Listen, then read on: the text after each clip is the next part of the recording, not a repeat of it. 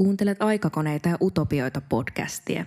Tässä sarjassa jaetaan ajatuksia ilmastonmuutoksesta. Pohdimme menneisyyden kokemuksia, tämän päivän arkea ja tulevaisuuden mahdollisuuksia. Tässä jaksossa kuullaan liitooravien Papanan ja Norkon virallista stylistia Liisa Pesosta. Hän kertoo, miten ekologisuus voidaan ottaa huomioon pukusuunnittelussa sekä perustelee, miksi kiire on toisin tekemisen pahin vihollinen – Mä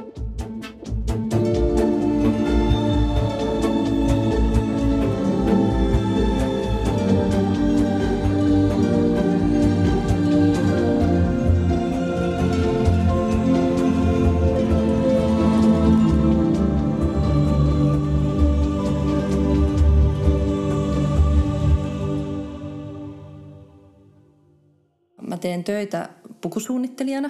Mä oon aikoinaan valmistunut Aallosta vaatesuunnittelijaksi pukusuunnittelusivuaineena ja sitten erilaisten mielenkiintoisten töiden kautta päätynyt työllistymään elokuviin, teatteriin, tanssiprokkiksi, performansseihin ja sitten nyt myös muun muassa tähän metsäesityksen liitooraville, Papanalle ja Norkolle olen päätynyt heidän viralliseksi stylistikseen.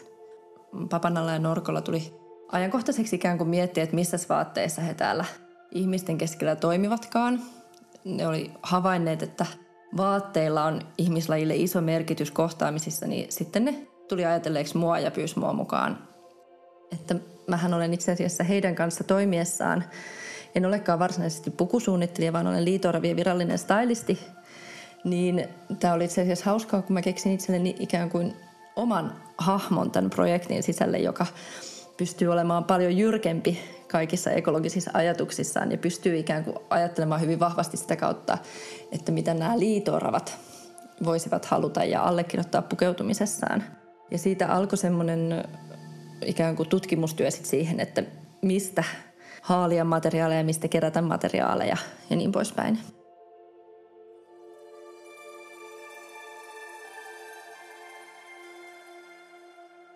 Heidän aina pukeutumisensa perustaan tämä, että heillä on nämä karvalakit päässä. Siitä se ikään kuin, kun he siirtyvät Milla Martikaisesta ja Katri Purasesta liito-oraviksi, niin se, kyllä se tähän karvalakkiin hyvin vahvasti perustuu. Sitten heillä on tämmöisen niin perusasuna, heillä on vanhoista liituraitapuvuista ja vanhoista kauluspaidoista dekonstruoidut tämmöiset vähän niin kuin virkamiesmäiset vaatteet, koska liitoravathan ovat ikään kuin tällaisia eläinkunnan byrokraatteja tai virkaa tekeviä. Heillä, he, heihin liittyy paljon lainsäädäntöä ja, ja he siirtävät moottoriteitä pelkällä olemassaolollaan. Sitten heillä on myöskin, koska he liikkuvat metsässä ja ihmisten keskellä ja toreilla haastattelemassa poliitikkoja ja muuta vastaavaa, niin he on tarvinneet myös aika paljon säänmukaisia vaatteita. Ihan alkuun mä lähdin tekemään heille tällaiset metsäteollisuuden sivutuotteista WC-paperipakkauksista tehdyt sadetakit, mitä varten pitikin kerätä aika paljon niitä WC-paperipakkauksia. Siinä onneksi auttoi oma taloyhtiöni, missä asuin, missä muut asukkaat toivat mulle myös näitä pakkauksia, koska niitä tarvit, ei, ei mun ja oravien pehmopaperien kulutus ei olisi riittänyt näiden, tai niitä kerättäisiin edelleenkin. Ja tämä oli ihan kiinnostava resurssikokeilu myöskin, että kuinka nopeasti tämmöistä, millainen jätevirta siinä pitää olla, että, että pystyy tekemään kaksi sadetakkia. Ja totta kai niissä on valtavat liitopoimut ja muuta, että et, et ne eivät ole ehkä mitenkään minimalistinen se materiaalin kulutus niissä, mutta kuitenkin kesätyömaille heillä on, on heille sopivat raksaliivit. Että nämä meidän liitorot Papana ja Norkko nimenomaan on kiinnostuneita rakentamisesta ja kaavoittamisesta. Meidän toimintansa on usein vähän tämmöistä rakennustyömaamaista. Ja sitten heillä on ollut juhlavaatteina muun muassa sitten nämä niittytakit, jotka siellä – Tarvaspään pihalla ainakin yrittävät kasvaa.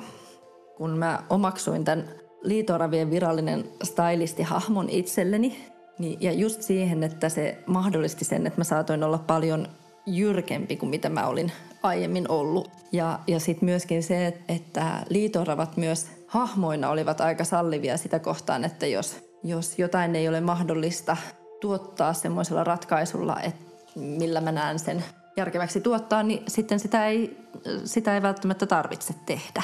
Et sehän ei suinkaan ole mahdollista kaikissa teoksissa. Se on tässä ollut mahdollista, mutta aika pitkälle musta tuntuu, että on kyllä pystynyt löytämään sitten ne ratkaisut jotain kautta.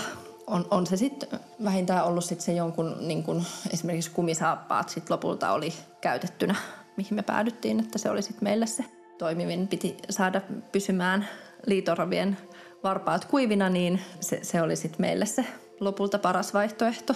Se, että miten tämä on ehkä niin kuin muhun itteen vaikuttanut, niin on vaikuttanut myös siihen, että sitä niin kuin pyrkii antaa itselleen nyt sitä tilaa, että okei, jokin asia pitäisi ratkaista, että jos mä mietin asia, tätä asiaa vaikka 15 minuuttia, niin mä saatan löytää siihen paremman ratkaisun, koska on internetti, on, on, on, on kaikki niin kuin mahdollisuudet olla ikään kuin sellaisen niin kuin tietomäärän äärellä, että voi tehdä nopeasti hakuja asioista. Saati, että sitten sit kun sen hetken antaa itselleen miettiä jotain asiaa, niin sen voi keksiä jonkun ratkaisun myös toista kautta, että miten jonkun asian saisi hoidettua. Mulla on kuitenkin pukusuunnittelijana työ on tosi paljon semmoista, että jotkut asiat vaan konkreettisesti tarvitaan koska vaihtoehto on esimerkiksi sit vaikka se, että ihmiset, just se, että varpaat eivät pysy kuivina tai, tai, tai ihmiset eivät pysy lämpiminä, jos esitys ei tapahdu näyttämöllä. Tai, että on, on paljon ihan semmoista, niin että niille on vaan niin kuin selkeä tarve. Mutta mut se, mut se, että ikään kuin ottaa itselleen sitä tilaa, että, että mietitään, että voiko tämän tehdä toisin. Ja, ja mä mielellään taas siteeraan Milla Martikaista, joka on yhdessä kirjoittamassaan tekstissä sanonut, että – että kiire on toisin tekemisen vihollinen ja se on just näin. Joskus äh, täytyy, jos ajatellaan, että meillä on rajalliset resurssit materiaaleissa, niin samalla lailla meillä on rajalliset resurssit ihmisinä, että mitä me jaksetaan, mitä me pystytään ajatella. Ja sitten meillä on myös rajalliset ajalliset resurssit. Joskus jokin asia vain tarvitaan ja siihen ei löydetä kiertotietä siihen, että se voitaisiin jättää tarvitsematta. Sitten sitten se on toivottavasti, että se ratkaisun keksii sitten seuraavaan prokkikseen. Se jää ehkä jonnekin takaraivoon mietittäväksi. Kun on ottanut tämmöisen hahmon, niin siitä on tullut myös tämmöinen ajatusharjoite ja se ajatusharjoite on tehnyt hyvää.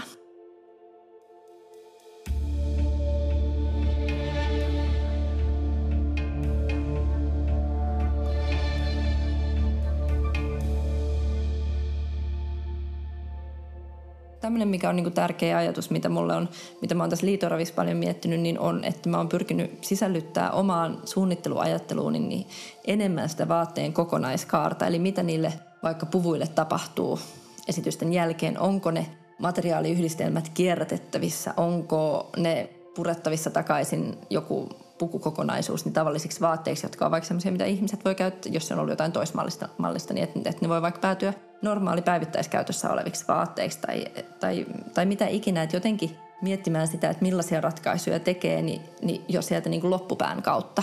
Ja näähän ei siis ole välttämättä ollenkaan sellaisia ratkaisuja, jotka aukeaa vaikka katsojalle. Niiden ei tarvitsekaan. Ei, niiden, ei, ei se ole niin kuin merkityksellistä. Et, et jotenkin se, että mitä kans niinku itse ajattelee tästä niinku ekologisuudesta, niin on se, että et, et ei se ole mikään sellainen asia, joka pitää olla keskeinen teema, joka me ympätään jonnekin, vaan, vaan että jotenkin se, että se, se vaan tulee ajattelumalliksi ja toimintatavaksi, niin se on ikään kuin mun mielestä olennaista. Kiitos, että kuuntelit. Lue, koe ja katso lisää aikakoneita ja utopioita.fi. Päivitämme viikoittain Instagramissa ja Facebookissa – Podcastin äänisuunnittelijana Eetu Moisio, toimittajana Meri Parkkinen.